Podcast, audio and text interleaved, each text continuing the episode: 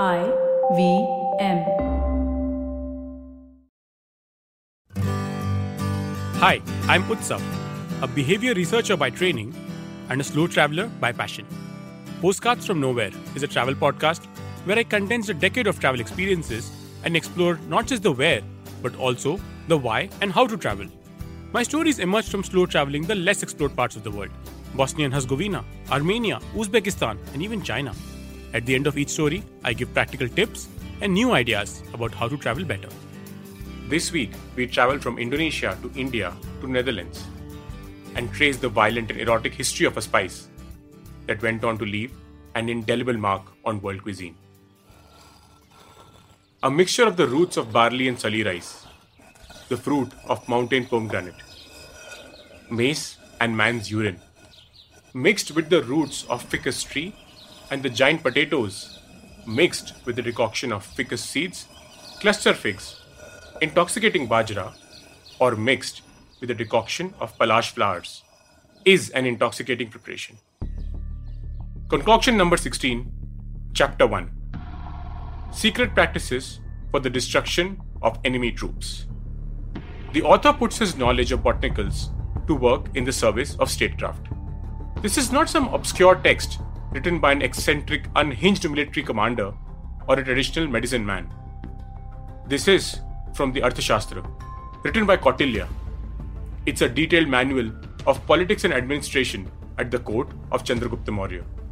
According to legend, Kautilya became instrumental in destroying the power of the previous dynasty, the Nandas. Around 321 BC, he helped to place Chandragupta on the throne of the Magad kingdom with its capital, Patliputra. Meanwhile, in the 5th century AD, philosopher Bhartrhari wrote an unusual book, a trifold collection of Sanskrit poetry about politics, erotic passion, and renunciation. The book came to be known as Sringara Sataka, or A Hundred Verses of Love. Dressed like a girl in fiery passion, diffusing the fragrance of Jatipuspa, and bearing heavy swollen clouds, autumnal rains arouse any man's lust. These lines describe how nature conspired with Kama, the god of love, to create a yearning in men. But what is Jati Puspa? The ambiguity inherent in Jati as jasmine or nutmeg could evoke in the listener multiple sensations. These were both memorized and imagined, like the scent and image of the well known jasmine flowers, but also those of the imaginary flower of the nutmeg tree, as well as the flavor of mace.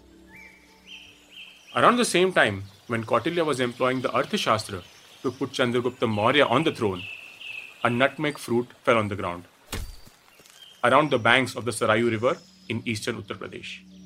In the 20th century, carbonized remains of that nutmeg were found at Khadira in the Ballia district of eastern UP.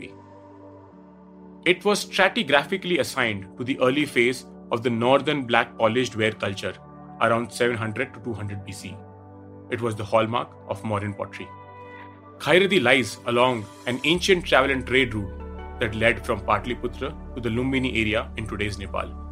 Similarly, around Ludhiana, another carbonized nutmeg was found in the ashy deposits inside the altar of a religious complex of the Kusana period from 100 to 300 AD. But why are we talking about Arthashastra, Shringar Sataka, nutmeg, and mace?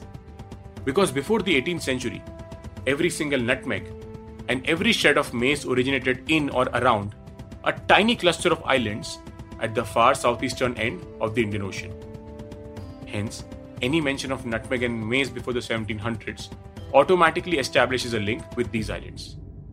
They are sometimes referred to as the Great Banda Islands, even though the largest island is just two and a half miles in length and half a mile in width. In Chinese texts, those mentions date back to 1st century BC and in Latin text in 1st century AD. It irrevocably establishes trade links between India and Southeast Asia, much earlier than initially estimated.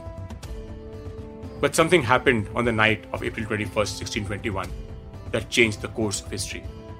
The Europeans had been trading nutmeg and mace with the Arabs for centuries, but were hell bent on finding the direct source. And they had good reason to do so.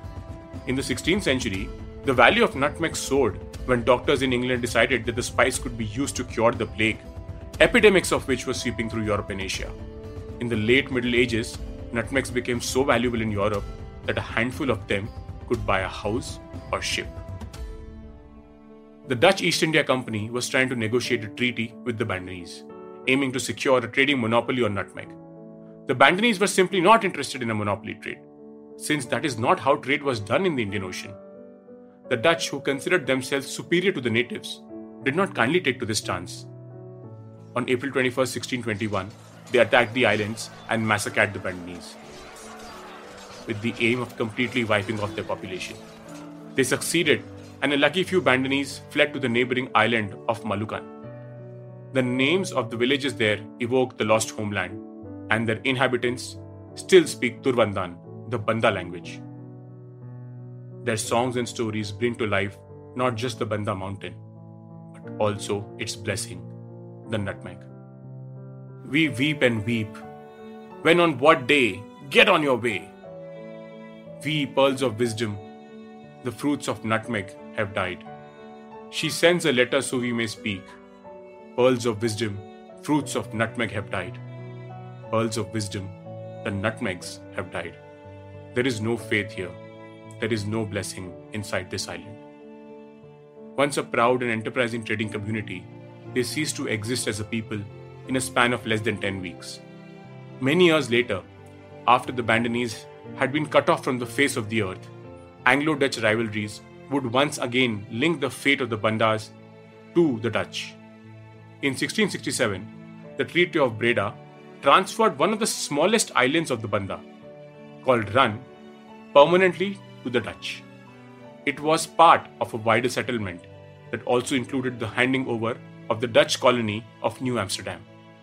This went on to become what we know today as New York and Manhattan. Nutmeg and mace became tireless travelers over time and left their indelible influence around the cuisines of the world.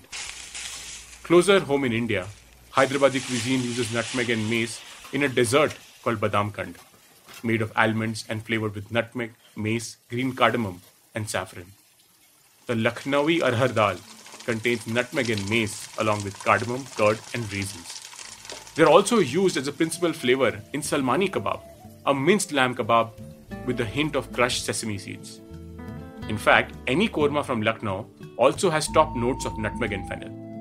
But even if you have had none of these dishes, and even if these spices do not have a distinct place in your kitchen, there is one dish where their impact is unmissable.